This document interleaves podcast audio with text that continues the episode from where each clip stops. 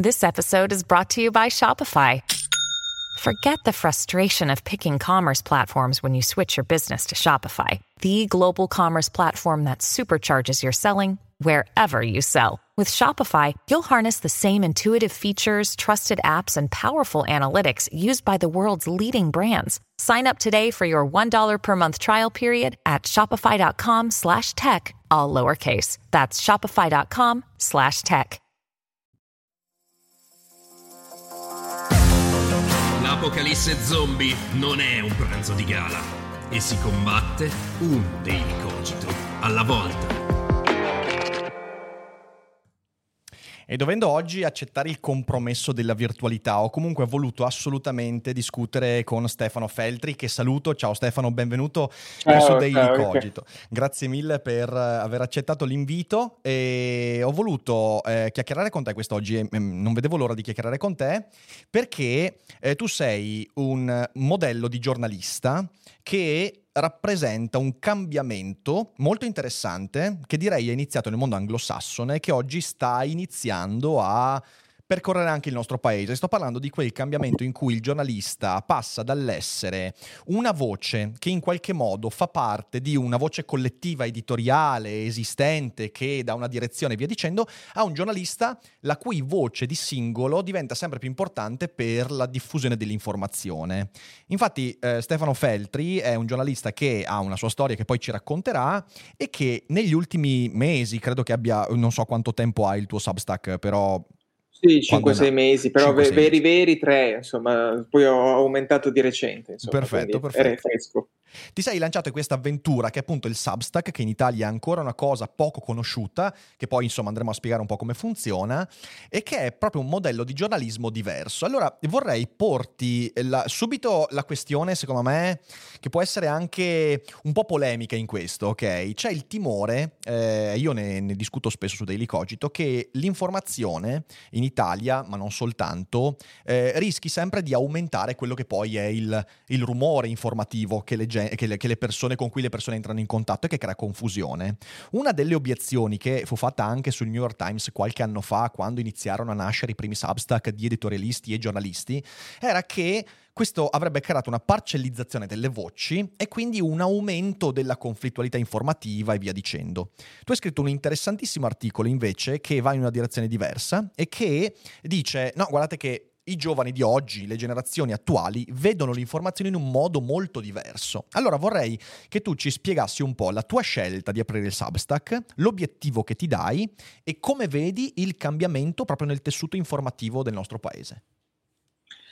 Sì, diciamo, è un discorso complesso e il fatto che ci troviamo a farlo in un contesto che, che sviscera la complessità è già indicativo, nel senso che in televisione dovremmo fare questo discorso in 40 secondi, su un giornale dovremmo farlo in 3000 battute e questo è il mondo in cui fare cose come Substack era assurdo, nel senso che siamo reduci da un ventennio in cui diciamo, i giornali inseguivano la news, cioè la notizia data prima degli altri, e eh, come dire, chi, diciamo, chi si metteva in prima persona cercava una visibilità misurabile coi volumi cioè in termini di click, di visualizzazioni, di come dire quante persone stanno reagendo, di engagement.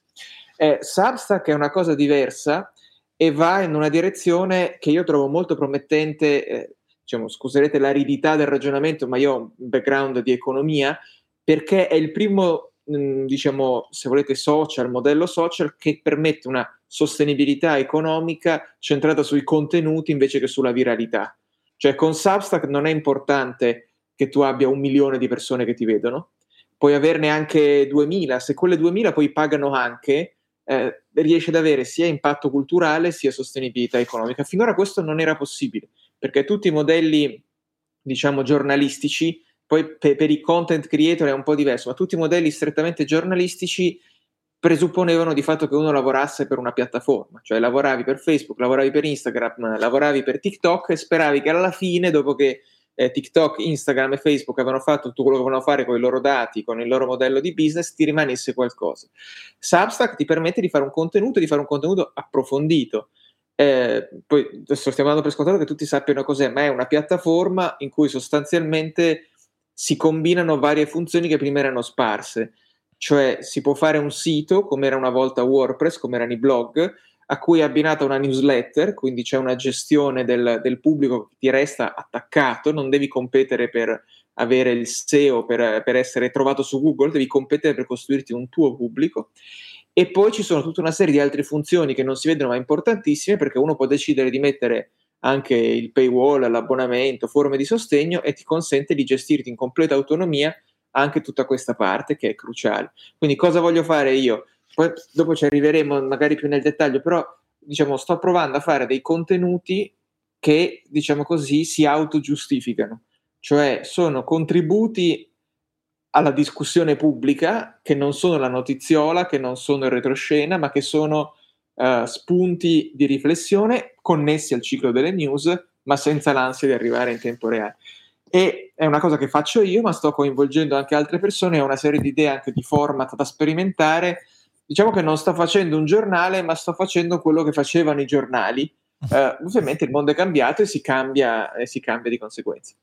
Guarda, questo è molto interessante. Io, peraltro, qualche anno fa, quando aprì il mio Patreon, eh, portai avanti questo discorso dicendo: guardate che in realtà nel prossimo decennio quasi tutti i sistemi comunicativi eh, smetteranno di basare tutto quanto sul modello advertising e cominceranno a basarsi sul modello di abbonamenti, microabbonamenti ed è quello che sta succedendo. Eh, quello che tu stai facendo, tu mi sembra di vedere, insomma, che comunque in Italia sei uno dei primi. Nel mondo anglosassone, soprattutto USA, questa cosa da almeno 3-4 anni funziona. Ci sono editorialisti come eh, Friedman e come tanti altri che hanno il loro Substack e, e si è creato questo eh, ambiente in cui il giornalista riesce ad avere una sua autonomia, anche proprio di reddito, cioè nel senso i Substack, come dicevi, sono comunque in abbonamento e quindi sono un sostegno diretto all'autore del Substack, e però poi rimangono a contatto anche con il mondo del giornalismo più, diciamo così, tradizionale editoriale. Allora la domanda che ti faccio in questo, perché è una cosa che mi interessa molto, è come il sistema del giornalismo editoriale sta interpretando la tua scelta, se in modo conflittuale o in modo aperto e interessato. Uh, qui andiamo su domande delicate. Allora, cioè, so. ti posso rispondere, ti rispondo in maniera molto franca. Io fino a qualche sì. mese fa ero direttore di un quotidiano che si chiama Domani, poi per le dinamiche che succedono a volte in aziende editoriali, da un giorno all'altro non, lo, non ero più direttore. Quindi, eh, diciamo così, potevo fare due cose una era cercare di rimanere aggrappato con le unghie e con i denti al mondo in cui ero stato uh, per 15 anni, cioè quello, diciamo così, del giornalismo politico. Io non posso dire di essere un giornalista d'inchiesta, anche se ho fatto inchieste, eh, eccetera, però la mia, diciamo, specialità è stare nel giornalismo, quello, diciamo così, che discute delle, della politica in senso lato, intendendoci anche la politica economica e tutto il resto. Quello delle rassegne stampa, per intenderci oppure se provare a investire le mie energie un po' altrove. Devo dire che quando hai fatto il direttore è un po' difficile ricollocarsi nel, nelle pubblicazioni analoghe, nel senso che sei stato troppo visibile, troppo in alto per andare a fare un lavoro, diciamo così, dietro le quinte e sei anche, diciamo così, con, connotato come idee, come posizione, come visibilità in una maniera che, diciamo così, un pochino finisci per spostare l'identità del posto dove vai. Quindi ho avuto alcuni contatti, ho avuto alcune cose, alcune non le ho, come dire, cercate tanto io, altre così. Allora, avendo altre cose da fare, ho detto, vabbè, ma io alla fine so una vita che scrivo, eh, perché devo andare, come dire, devo smettere. E quindi, visto che Substack mi piaceva, quando avevo lanciato domani nel 2020 ho fatto delle riunioni col team di Substack americano per capire quali possibilità c'erano di lavorare insieme e così via, ho detto investo anche lì. Ora tu dici come hanno reagito gli altri? Diciamo, la, la, risposta corta è tendenzialmente al, mon- al, mio mondo di prima non gliene frega praticamente nulla e non, eh, non vede veramente queste cose, almeno all'inizio. Mm-hmm. Adesso sta cambiando, nel senso che io vedo che tra gli iscritti della newsletter ci sono moltissimi giornalisti che seguono le cose che seguo io, cominciano a esserci persone della cultura, insomma, quindi vedo anche proprio chi le legge e sono più o meno le stesse persone che mi avrebbero letto se avessi scritto sul giornale e nelle rassegne stampa e così via. Devo dire che quando adesso vado in televisione o vado da qualche parte così, eh, all'inizio usavo quella etichetta generica giornalista, perché faccio alcune cose che non mi posso spendere in televisione, allora questa invece... A un certo punto ho detto, ma sai che c'è? Visto che c'è della gente che ha deciso di sostenermi, che si abbona e a cui ho chiesto di far crescere questo progetto, è giusto che io, come dire, lo usi come mia etichetta principale.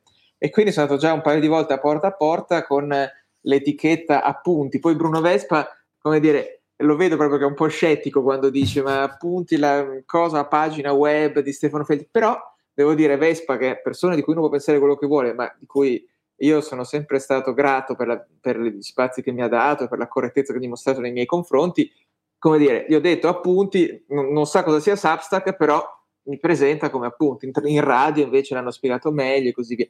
Quindi devo dire, questa parte con mia sorpresa sta, si sta evolvendo in fretta, ecco, cioè mettiamola così, non, più, non, c'è più l'automatismo che se sei un giornalista devi avere un giornale, questa è una cosa non banale, ecco. È una cosa, eh, una cosa questo, molto interessante. Ci sono, ci sono, invece tanti, come dire, salotti o tante cose in cui il fatto di non avere un giornale, cioè Voglio dire, non è che mi offrono l'elemosina quando mi vedono, però pensano, diciamo, poverino, chissà questo sta sotto un ponte, mentre in realtà, come dire, sta facendo un sacco di cose e, e, e anche ha uno stipendio, ecco, quindi no, questo, questo, questo, questo, è importante anche per, io credo che tanti giornalisti attualmente eh, vivano l'ambito dell'editoria e, e l'ambito del giornalismo insomma tu lo, lo, sai sicuramente meglio di me, ma io lo so perché ho anche tanti amici che ci lavorano, è un ambito spesso molto molto precario, quindi credo che questo tuo esempio permetta anche di dire a molti ci sono delle alternative che non devono diventare scorciatoie, ma possono essere dei, dei, dei, dei modi ulteriori per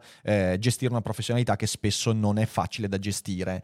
Voglio venire proprio al tuo Substack, peraltro io lo voglio dire a chi è in live e anche in differita, trovate il link del Substack di Stefano qui in descrizione, dateci un'occhiata perché ci sono delle cose interessanti, come per esempio uno degli ultimi articoli che hai scritto, che è proprio inerente il modo con cui oggi i giovani vedono l'informazione. E tu fai un parallelismo dicendo, guardate che non c'è più l'informazione in cui tu vai in edicola e cerchi il giornale. Ormai il giornale, inteso come oggetto cartaceo, ma anche digitale, che tu prendi, sfogli per informarti sulla giornata, non è proprio nel novero delle esperienze intellettuali del ventenne attuale. E allora la domanda che ti faccio è come secondo te sta cambiando l'informazione e come, eh, soprattutto c'è questo eh, iato generazionale, eh, il modo di informarsi di ieri non si connette più a quello di oggi e se puoi darci qualche ragionamento a riguardo perché è sicuramente importante. Guarda, sono reduce diciamo, da una lezione che ho fatto a Treviso degli studenti, che è stato diciamo, quasi un sequestro di persona, perché sono stato lì dalle 8 di mattina alle 4 del pomeriggio, quindi sono stato 8 ore a parlare di giornalismo con un gruppo di studenti molto, molto svegli ma che erano nati nel 2006, cioè non si ricordavano neanche la vittoria dell'Italia ai mondiali, per dire. Ecco, e, e loro sì, dicevano di aver comprato il giornale qualche volta, ma nel senso che i genitori li avevano mandati le edicole, detto porta, portami la, la tribuna di Treviso, eccetera. Siamo ormai in un mondo in cui diciamo, il grosso del settore media è mantenuto in piedi dai boomer intesi in senso anagrafico, cioè dai nati negli anni 50-60 che comprano i libri, guardano Fabio Fazio, si abbonano ai giornali, eh, eccetera, e tengono in piedi diciamo, una metà del sistema culturale e informativo italiano. E poi ormai c'è una generazione vasta di persone che, come dire, vanno dai, diciamo così, dai 18 ai 35 anni, che sono parecchi, che semplicemente si sono formati in un mondo che addirittura è post Facebook quindi non è solo post giornale. Allora, questo cosa cambia sull'informazione? Lo dico in maniera molto sintetica. Quando compravi un giornale facevi una scelta, come dire, intanto attiva, cioè dovevi andare in edicola a comprare una cosa, eh, averla sotto braccio, esibirla, era una scelta molto diversa di una parcellizzazione totale in cui fai uno scroll da, da, dal sito. Ma in più il giornale è intrinsecamente gerarchizzato in un modo che non ho, non, nessun tipo di informazione online lo è. E quindi anche il lettore più semplice, anche l'operaio che comprava l'unità, aveva una chiara distinzione che c'erano dei soggetti che riportavano delle notizie e quindi lavoravano sulle notizie, c'erano degli altri soggetti che erano più importanti di questi e che andavano in paesi lontani e facevano articoli più lunghi perché erano articoli che chiaramente erano, avevano richiesto un investimento maggiore di tempo, energie, soldi, eccetera, e poi c'erano degli altri autori e poche autrici eh, di cui era addirittura interessante l'opinione. Ecco, quindi c'era questa distinzione che veniva rinnovata ogni volta che il lettore andava in edicola. Tutto questo è completamente sparito dal, dal vissuto mediatico dei 20-30 anni, mm-hmm. nel senso che loro pensano che se una persona parla di Gaza, faccio per dire, diciamo così, non si pongono la questione se ne sta parlando dal suo salotto, da Gaza, se ne sta parlando con un dottorato in studi medio orientali o se ne sta parlando dopo aver fatto un, un contenuto branded di cucina. Tutta questa cosa qui si è completamente persa e, e la nuova, come dire, gerarchia dei contenuti online eh, non ha questo tipo di, come dire, aiu- di guida alla lettura, se non in un aspetto che infatti secondo me sta cambiando ed è la, la, l'innovazione più fresca, cioè la lunghezza. Diciamo, una cosa lunga tendenzialmente è una cosa più difficile e che quindi seleziona un pubblico diverso ma eh, su, cioè, ci sono persone che pensano di essere informate perché hanno fatto lo, lo slide di un carosello su Instagram, sì, che sì. anche lì puntando alla quantità, per darvi idea, quello che ci sta in un carosello di Instagram è più o meno la lunghezza, forse, non so, della macca di Michele Serra, per dare un riferimento cartaceo, cioè di quelle che sui giornali hanno state delle rubrichette o, delle, o le schede infografiche abbinate agli articoli. Quindi tutto il resto del lavoro non c'è più e questo trasmette da me una pericolosissima illusione informativa, non che i giornali siano meglio, eh? perché per tante ragioni i giornali adesso fanno anche schifo, perché hanno anche pochi soldi, si è rovinato il modello, si è distrutto il modello di business, eccetera. Eh, però le persone pensano di essere informate perché hanno fatto uno scroll su Instagram. Questo prima non succedeva, se non compravi il giornale magari guardavi il TG, ma non pensavi veramente di sapere cosa stava succedendo.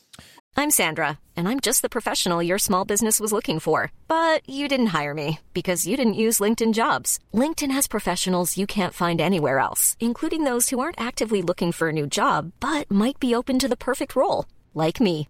In a given month, over 70% of LinkedIn users don't visit other leading job sites. So if you're not looking on LinkedIn, you'll miss out on great candidates like Sandra.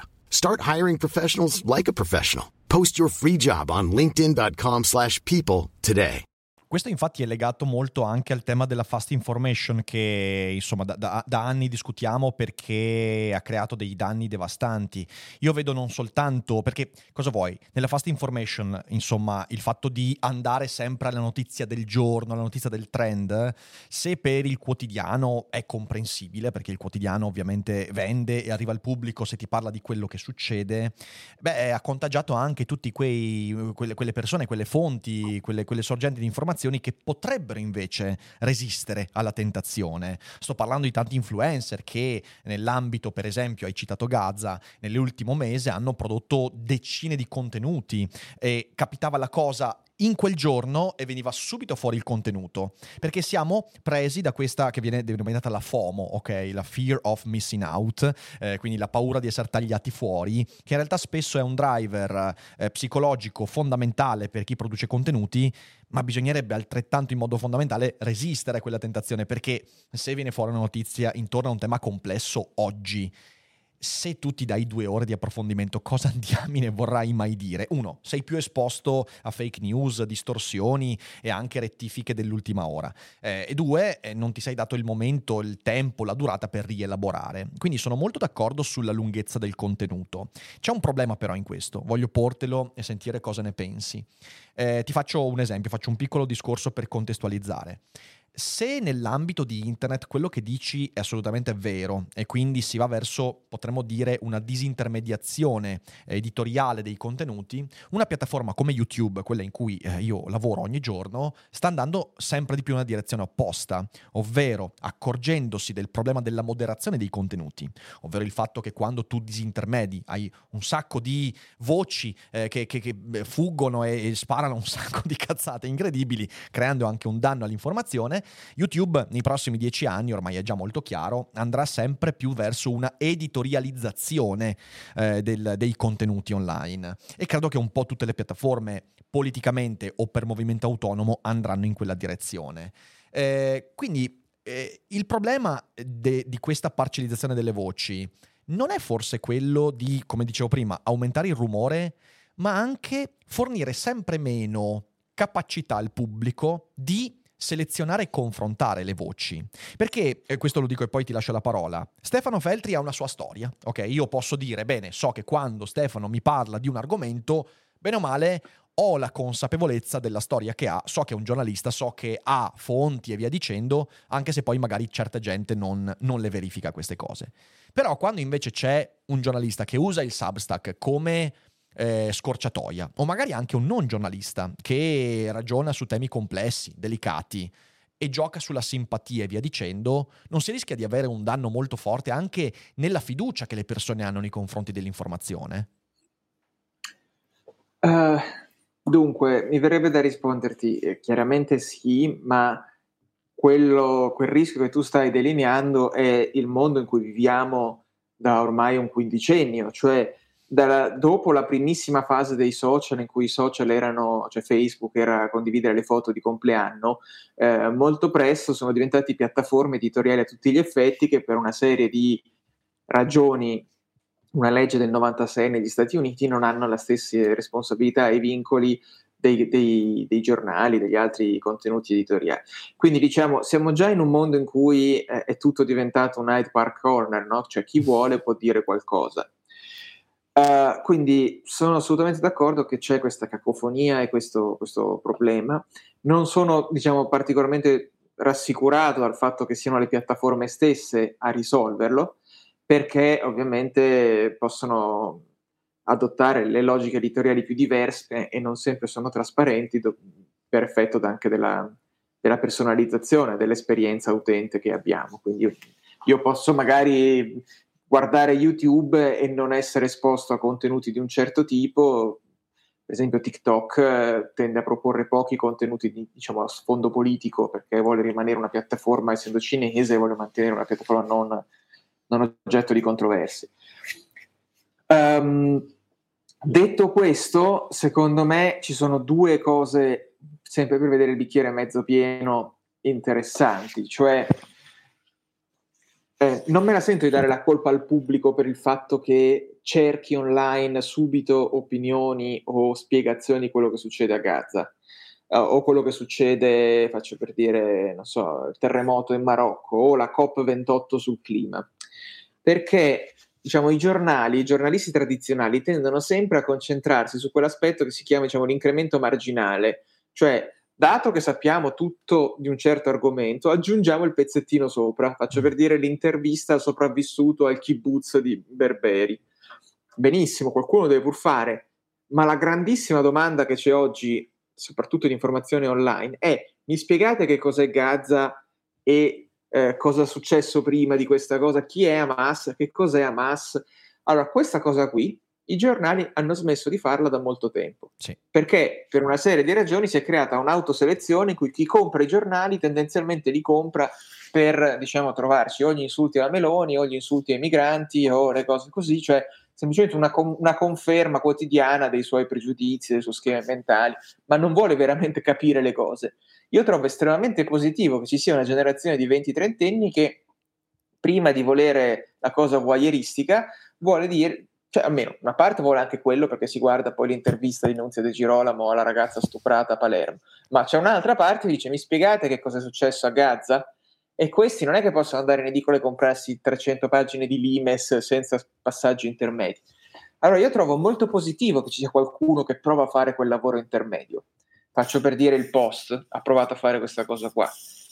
Uh, la la parte che a me preoccupa un po' da giornalista che viene diciamo dal mondo precedente è che un conto è se tu fai quel lavoro di spiegazione con qualche competenza e stando dentro le cose, che non vuol dire per essere chiari iscrizione all'albo dei giornalisti, eccetera, vuol dire che sai dove andare a recuperare i documenti, sai che magari per parlare di Gaza o di Israele vai a vederti gli, i documenti del Pentagono invece che andare a citare il Corriere della Sera. Mm. Un altro caso è se sei uno dei tanti divulgatori a tema news che ci sono in Italia che semplicemente guardano il sito del Corriere.it o guardano l'ANSA, prendono un'infografica, la ricopiano, cambiano i colori e, f- e hanno fatto la loro spiegazione. Questa è una cosa su cui secondo me manca ancora un passaggio, cioè il pubblico, anche questo diciamo, ben intenzionato, fatica a distinguere queste cose, ma credo che fatichi, e chiudo anche qui con parte autocritica, perché i giornalisti, diciamo così, normali hanno sempre ritenuto degradante fare questo lavoro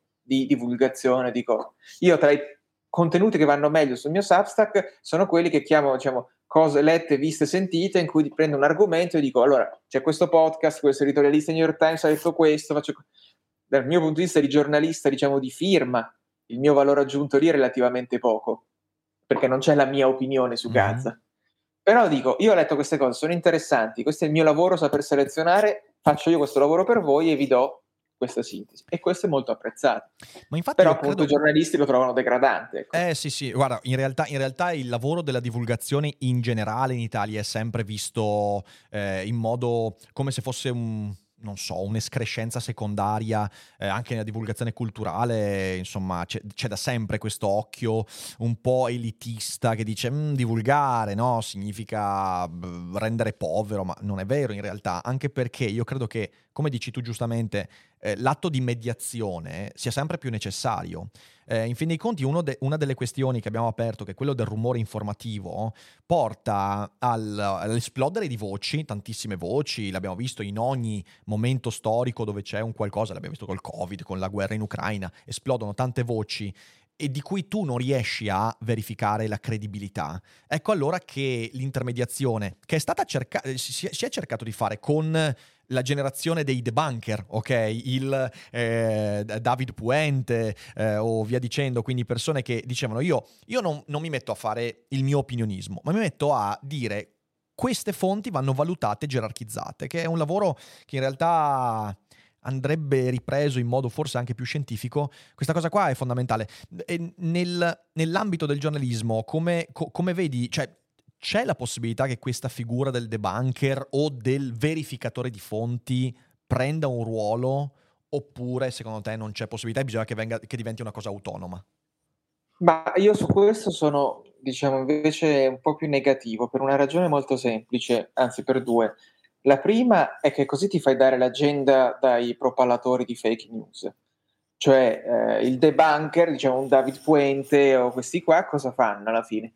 Danno ulteriore visibilità a un contenuto che loro stessi dicono essere non informativo. Poi lo fanno per fare diciamo, un atto di pulizia e quindi diciamo, non, non, non, critico il loro comportamento, però non auspico neanche che diventi di massa, perché mm-hmm. sennò passeremo tutto il tempo a parlare di, cioè, voglio dire, se applicato questo ai trampiani, per esempio, uno può passarci la vita a, certo. a ricostruire, a studiare, eccetera.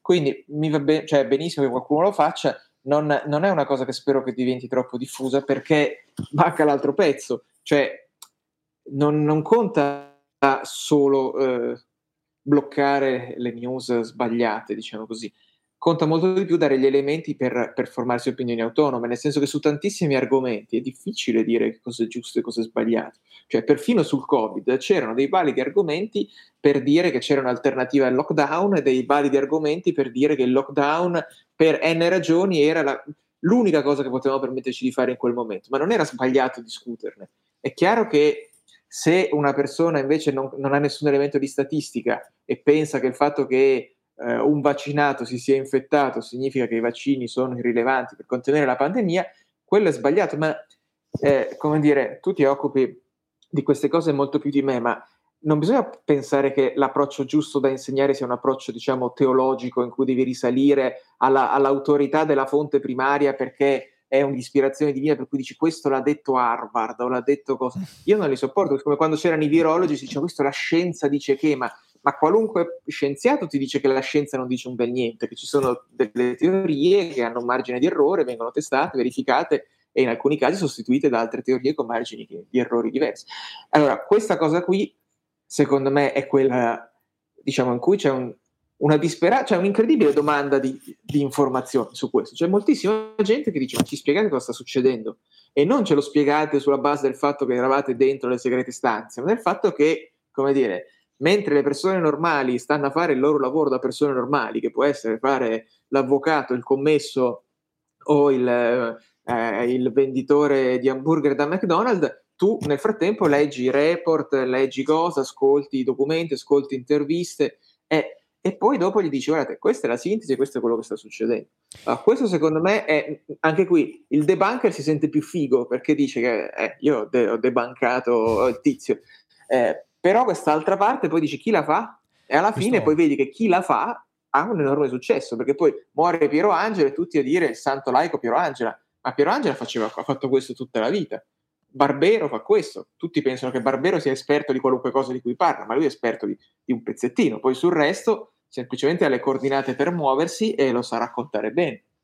Credo che questa sia una ricostruzione eh, assolutamente che condivido. Eh, proprio ieri abbiamo fatto una live su Spinoza. Spinoza è, è, quello della causa prima, ok? Cioè, nel senso, quindi lui diceva, eh, per capire le cose bisogna risalire. Però in realtà, eh, risalire fino a Dio, però in realtà giustamente non è questo. Il punto è che rieducare le persone, ho detto una uh, parola orribile, chiedo scusa, rieducare è proprio brutto, ok? Però eh, riabituare, mettiamolo così, le persone a chiedersi perché io penso qualche cosa. Cioè, come sono arrivato a questa informazione è fondamentale. È uno dei ruoli, credo, dell'educazione scolastica e sappiamo bene quanto in questo la scuola abbia fallito drasticamente e gli effetti lo vediamo. E io sono molto preoccupato del fatto che eh, fra tutte le proposte politiche che esistono negli ultimi vent'anni non c'è veramente una riforma di quella che è la didattica scolastica e lì bisognerebbe veramente aprire un capitolo immane in cui servirebbe un approfondimento di ore e ore che la televisione non prometterà mai e quindi siamo di nuovo al, al circolo vizioso. E, ehm, credo che sia, eh, sia importante quello che hai detto, però allora il punto che mi sento di dire è questo. Se l'informazione sta cambiando in questo senso e l'informazione comunque di massa sta inseguendo quella velocità, perché è vero che ci sono le nicchie come la nostra, come la tua, in cui le persone sono abituate ad approfondimento e via dicendo, però poi dall'altra parte mi sembra che la, l'informazione di massa sia ancora legata a quella televisiva, sia ancora legata a quella della breaking news, dell'ANSA.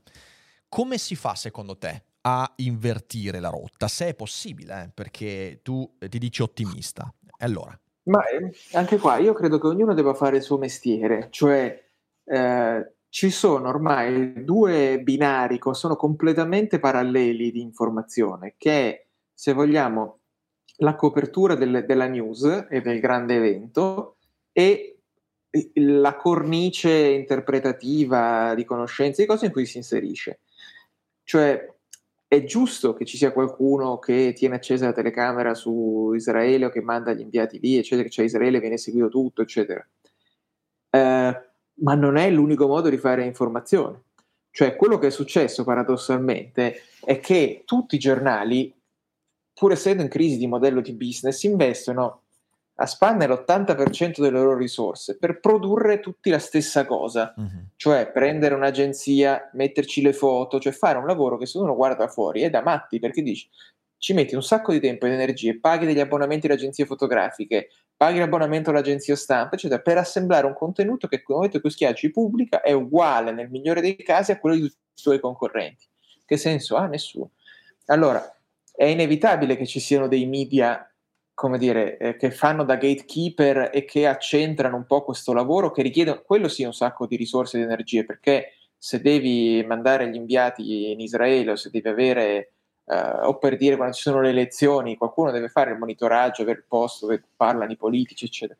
Ma questo, come dire, benissimo, fatelo, per fortuna che c'è qualcuno che lo fa, così non lo dobbiamo fare noi. E noi possiamo fare l'altra parte, cioè offrire le chiavi di lettura, l'interpretazione o l'altra cosa, perché non vorrei sembrare che si tratta solo, come dire, di mettere ordine nel caos, o apportare nuovi elementi e nuovi contenuti e nuovi spunti di riflessione. Certo. Cioè, faccio per dirti un esempio, una cosa, eh, il tizio che io diciamo, considero quello che ha capito meglio questa cosa si chiama Noah Smith, che fa una, una, un substack che si chiama Noah Opinion, e lui dice che lui si sente un po' come gli analisti della CIA, cioè dice che questi alla fine devono fare un po' un imbuto, prendere tantissime informazioni per poi condensarle su qualcosa di estremamente utile per produrre un cambiamento. Cioè non fai solo Wikipedia, che pure meritoria, eccetera. Tu vuoi incidere sulla realtà e lo fai attraverso, come dire, un'elaborazione consapevole e mirata di informazioni. Cioè, faccio per dire una cosa su cui sto lavorando, che volevo fare oggi, non ci sono riuscito, ma ho visto il film di Paola Cortellesi, il cui grande messaggio è eh, per le donne la cosa fondamentale è andare a votare, quello è il vero strumento di cambiamento. Allora mi interessava andare a vedere come è cambiata la partecipazione elettorale delle donne in Italia, eh, altre variabili economiche, eccetera. Tutte cose che stanno qua e là da qualche parte online, esistono, ma io posso, come dire, usarle per produrre una cosa che dice la Cortellesi ha ragione o la Cortellesi ha, come dire, dato un messaggio di empowerment per il futuro, ma che non è stato valido per, per il passato perché le donne hanno iniziato a votare, ma poi non è bastato. Eh, non per dire che è sbagliato andare ai voti ovviamente, ma per capire se è stato quello il driver del cambiamento oppure no, perché il film ha un messaggio no, perché il film ha un messaggio potente in cui dice quella cosa lì è quella che cambia tutto. No, certo, certo. Per dire, eh, però è interessante perché poi dici il film finisce a un certo punto che è l'inizio di quella storia. Allora, cosa è successo dopo? Eh, Ma guarda, credo, credo, che questo, questo, ha a che fare anche con una deontologia che io credo chiunque si occupa di comunicazione in generale, ancora più informazione e divulgazione dovrebbe darsi. Ovvero, quando io vedo qualcosa, quando capita qualcosa, eh, se di nuovo lo ribadisco, è da un lato dalle ANSA, dai quotidiani, da, dalle cronache, non puoi aspettarti diversamente, eh? e allora lì bisognerebbe avere soltanto la fredda ricostruzione dei fatti il più possibile. Se io voglio dare un'opinione, voglio dare una lettura, devo prendermi del tempo. Io credo che, eh, sai, c'è questa cosa, ne discutevamo prima fuori trasmissione, però c'è questo pregiudizio, secondo che è il pillolismo, ok? Le persone hanno eh, ora dei, eh, de- dei livelli di attenzione talmente bassi e brevi che bisogna sempre fare la pillola, il contenuto breve e questo si traduce in una brevità eh, a 360 gradi, quindi non solo il contenuto breve, ma anche un brevissimo intervallo dal momento in cui le cose capitano al momento in cui le cose vengono comunicate. Eh, c'era Heidegger che diceva quando il tempo diventerà pura rapidità allora saremo veramente perduti. E io credo che sia veramente così nell'ambito dell'informazione e della comprensione del mondo. Quello che tu dici è una deontologia che bisognerebbe adottare un po' anche per sapersi guardare più serenamente allo specchio, secondo me. Quando io vedo qualcosa, che sia un film, una notizia, mi do il tempo di approfondire. Se non lo fa chi ha il potere comunicativo, poi è evidente che ti circonderai sempre di un pubblico che dà per scontato che quello sia l'unico modo di informarsi. E di nuovo, questo mi sembra sempre più endemico, quindi non so bene eh, quanto, quanto la nicchia possa combattere effettivamente questa tendenza. Ma io uh, che qua sono molto positivo, nel senso che quello che... Cioè, secondo me noi dobbiamo pensare al dibattito pubblico come un come dire, non è un monolite inscalfibile. La cosa paradossale è che più aumenta il casino e quindi più si parcellizza, uh-huh. eh, più diventa rilevante se immetti un'opinione, un'idea, un fatto, un'analisi che riesce a stare un pochino sopra la massa, perché diciamo se sono tutti nani basta che tu sei un pochino più alto e ti vedono tutti. Mm-hmm. Questa cosa qui è molto rilevante secondo me ed è, e comincia a essere vera adesso, paradossalmente, mentre non è stata vera nella fase in cui si competeva soltanto per i click.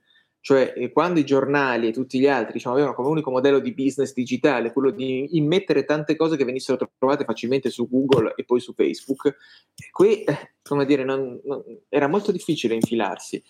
Adesso che tutti producono tutto, che c'è, diciamo, è come se si fosse un po' livellato il campo, un po' di voci iniziano eh, a emergere. Per citare uno che su questa cosa ci è riuscito bene, eh, Francesco Costa fa un lavoro di diciamo, divulgazione pura, perché lui racconta, i giornali, racconta a delle persone che non comprerebbero mai i giornali, gli racconta cosa c'è sui giornali e quindi, come dire, eh, è un prodotto, se volete, un po' singolare, perché si presupporrebbe, o almeno si presupponeva, che, le, che quelle persone che non comprano i giornali non fossero interessate a cosa c'era sopra, invece si è scoperto che se glielo racconti nel modo giusto sono anche interessati.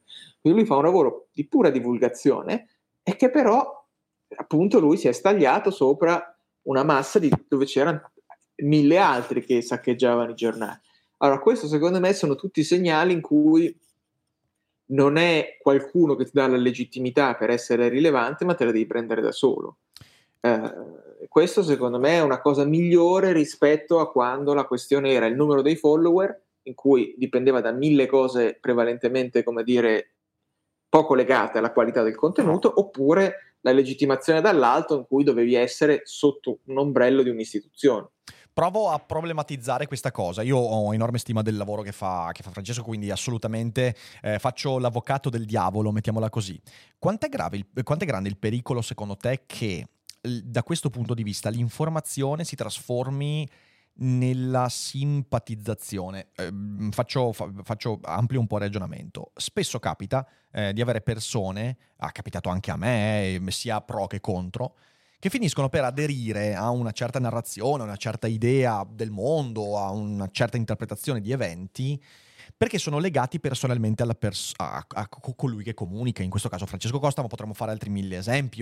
Eh, ho trovato gente che si è convinta di idee economiche perché Oscar Giannino è un mito, eh, persone legate sentimentalmente, emotivamente a Michele Boldrin che quindi pensano tutto quello che dice Michele Boldrin e la stessa cosa capita a me, sicuramente capita, è capitata anche a te. C'è questa, questa, eh, questa narrazione in cui è mi verrebbe da dire anche un po' la capacità individuale e anche il carisma di colui o colei che comunica a diventare un vettore di ascolto che rischia di creare una relazione mh, emotiva anche con quelle interpretazioni.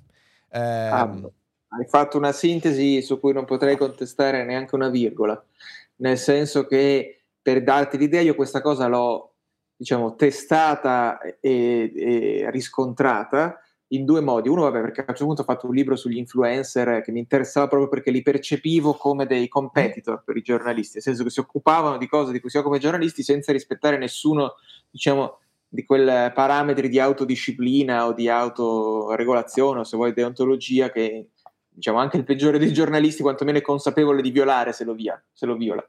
Eh, però l'altro aspetto in cui ho ho fatto degli esperimenti quando dirigevo domani, avevamo cercato di avere, di usare anche alcuni influencer eh, che scrivessero, facessero delle cose per noi, eccetera.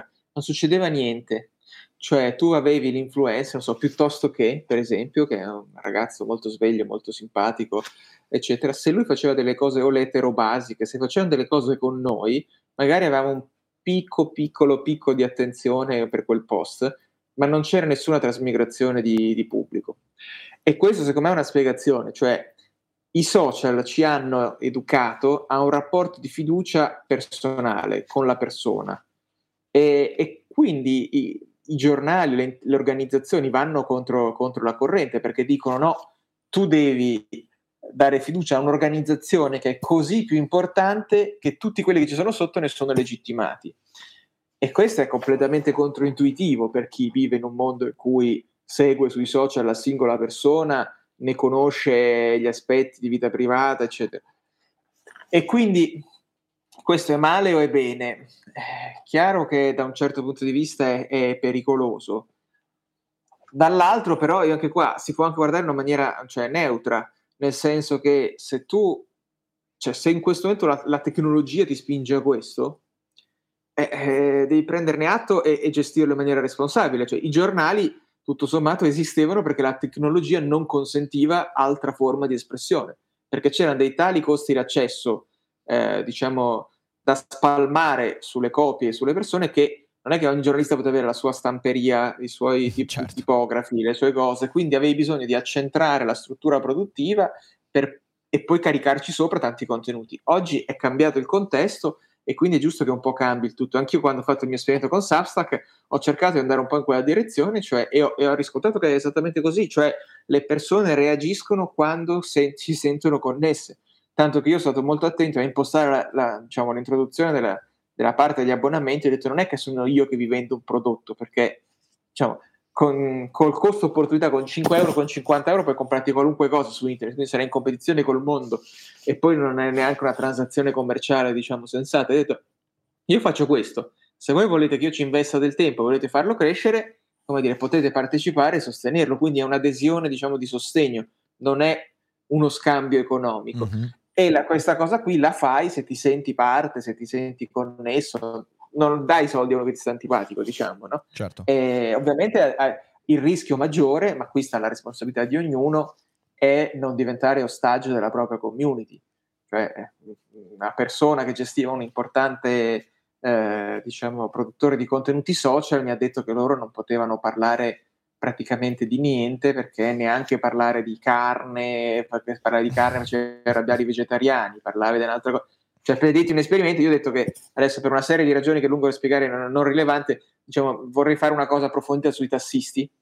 Allora, ti devo fare questa cosa, partendo da qui. C'è qualcuno che mi può aiutare? Ma ha scritto un tassista eh, incazzato nero dicendo i soliti pregiudizi, così, e ho detto scusa ma tu rispondimi a queste domande così io possiamo poi divergere sulle opinioni ma almeno partiamo dagli stessi fatti certo. mi ha mandato una mail dettagliatissima su quanto fattura quanto spendi al mese per la macchina quanto... e, e, e, questo secondo me però sta, sta alla sensibilità di ognuno a me è sempre piaciuto pubblicare interagire con persone diverse eh, non i social ti spingono un po' invece a stare con i tuoi. Ecco.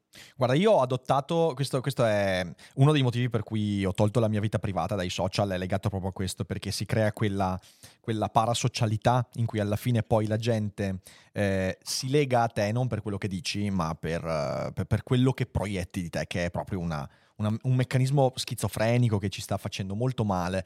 Però io in realtà ho cercato di adottare nel tempo una cosa che quando la racconto fa ridere eh, spesso, ma è veramente un metodo, che è quello di stare sul cazzo alla gente. Cioè, nel senso, io voglio che la mia community mi ritenga antipatico.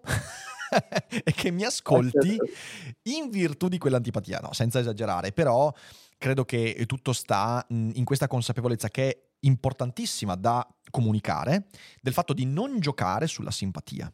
Eh, in fin dei conti, la cosa difficile di questo è che anche lì ti trovi di fronte a una tentazione incredibile perché eh, il piacere, cioè fin dai tempi di Dale Carnegie con quel libro che secondo me ha fritto il cervello a un sacco di gente, ok? è, un libro, è un libro terribile in cui la regola d'oro è cerca di piacere a quante più persone possibili, ma stiamo scherzando, ma chi, ma chi l'ha detta questa cosa qua?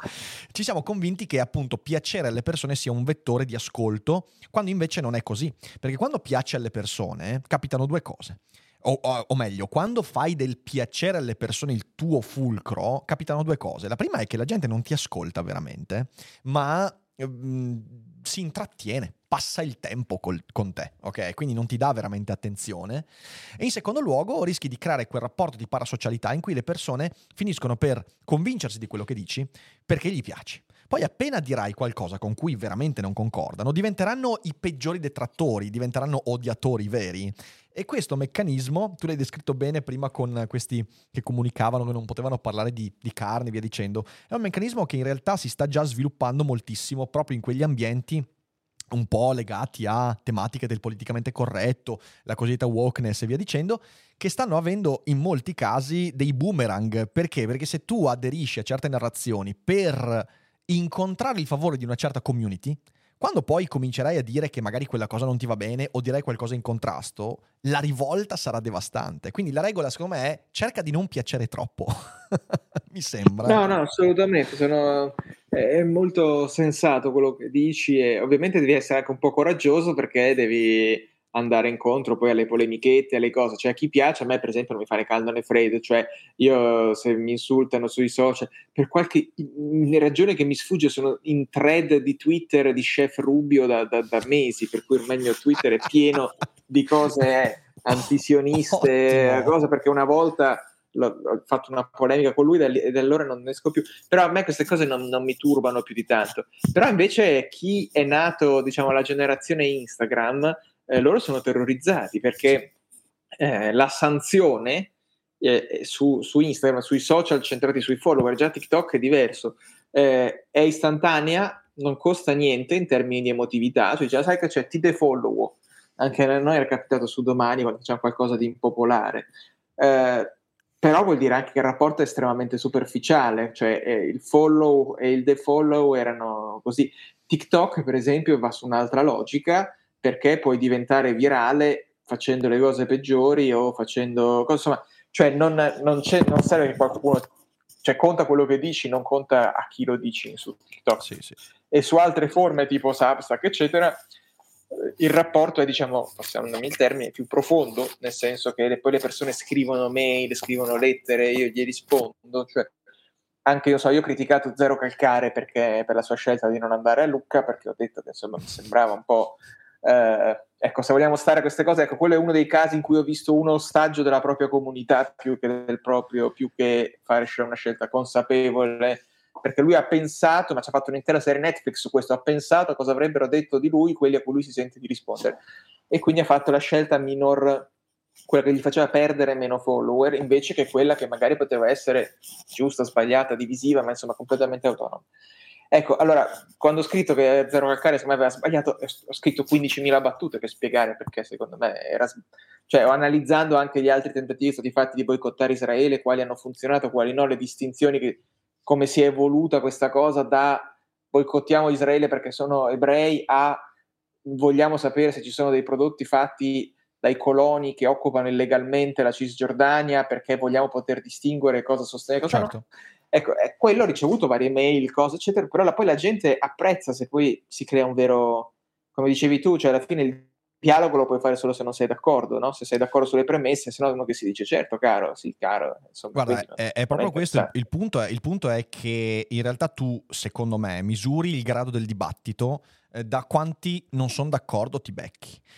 Attenzione, il non sono d'accordo, no il sei coglione, perché quello non è dibattito. Quando tu ricevi tanti non sono d'accordo per questi, questi, questi motivi, che è quello che io, bene o male, cerco di fare sempre, perché eh, insomma, il, il, il, sotto, io dico sempre, finché sotto i miei video trovo più commenti di gente che mi dice, bel video ma non sono d'accordo per questi motivi, eh, finché succede così io continuo a fare quello che faccio. Quando comincerò ad avere solo gente che mi fa, ah sì, bello, bravo, cioè, hai ragione, meglio, meglio che io mi dia alla cottura di salsicce. Però, però, qui è importante spiegare questa cosa perché secondo me, diciamo, tu ormai sei un professionista di questa roba qua, ma c'è una scorciatoia facilissima per fare questo, che è dire tipo Brunetta è nano, Salvini alla pancia, ah ah ah, e allora capito così troverai sempre, cioè triggeri sempre quello che gli è simpatico Salvini e cose, quindi dice no, ma io sei un comunista, sei la cosa, eccetera.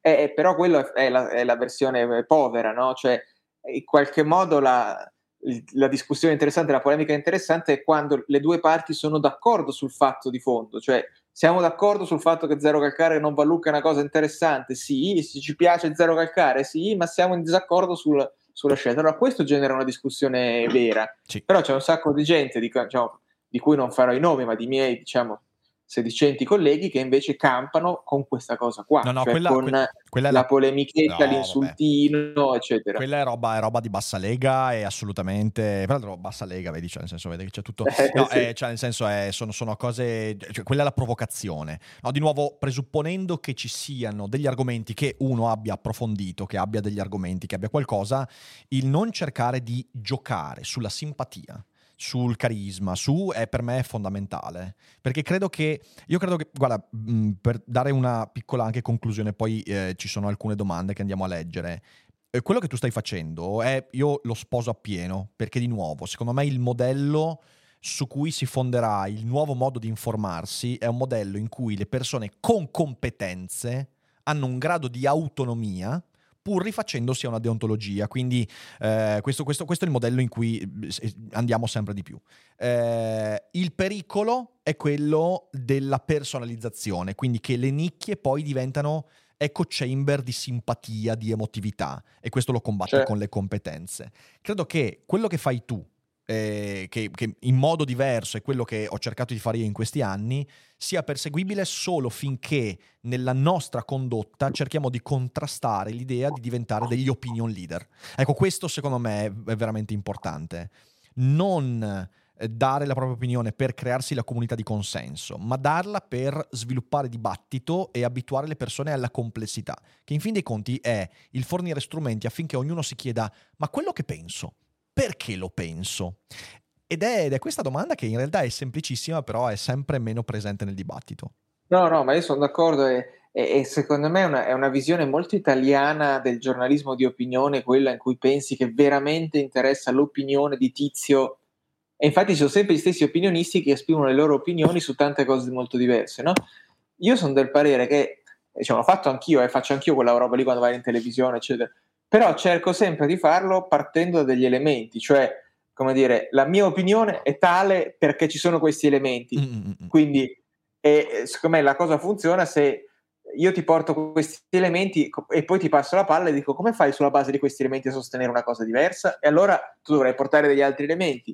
Ma se io dico la Meloni è fascista, la Meloni è moderata, così, eh, perché è interessante, no? Eh... Esatto, esatto, esatto. Eh, oppure poi c'è, c'è, la tendenza, io lo chiamo, vabbè, senza, lo dico simpaticamente, il recalcatismo, ok? Cioè nel senso è avere qualsiasi problema del mondo, la colpa è sempre di papà. Cioè nel senso, eh, qualsiasi problema del mondo è sempre letto sotto la, la, la, gabbia interpretativa che ho capito funzionare, ok? E, che eh, sì, mh, sì. di nuovo è un, modo, è un, modo, per appiattire molto il dibattito che, che può giocare soltanto sulle simpatie e sui, sui, consensi facili, ma poi non porta veramente nulla di, di buono.